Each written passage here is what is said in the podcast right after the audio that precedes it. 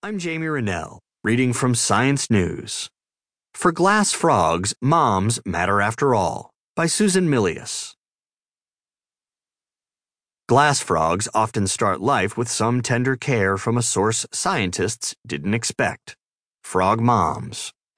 Maternal care wouldn't be news among mammals or birds, but amphibian parenting intrigues biologists because dads are about as likely as moms to evolve as the caregiver sex.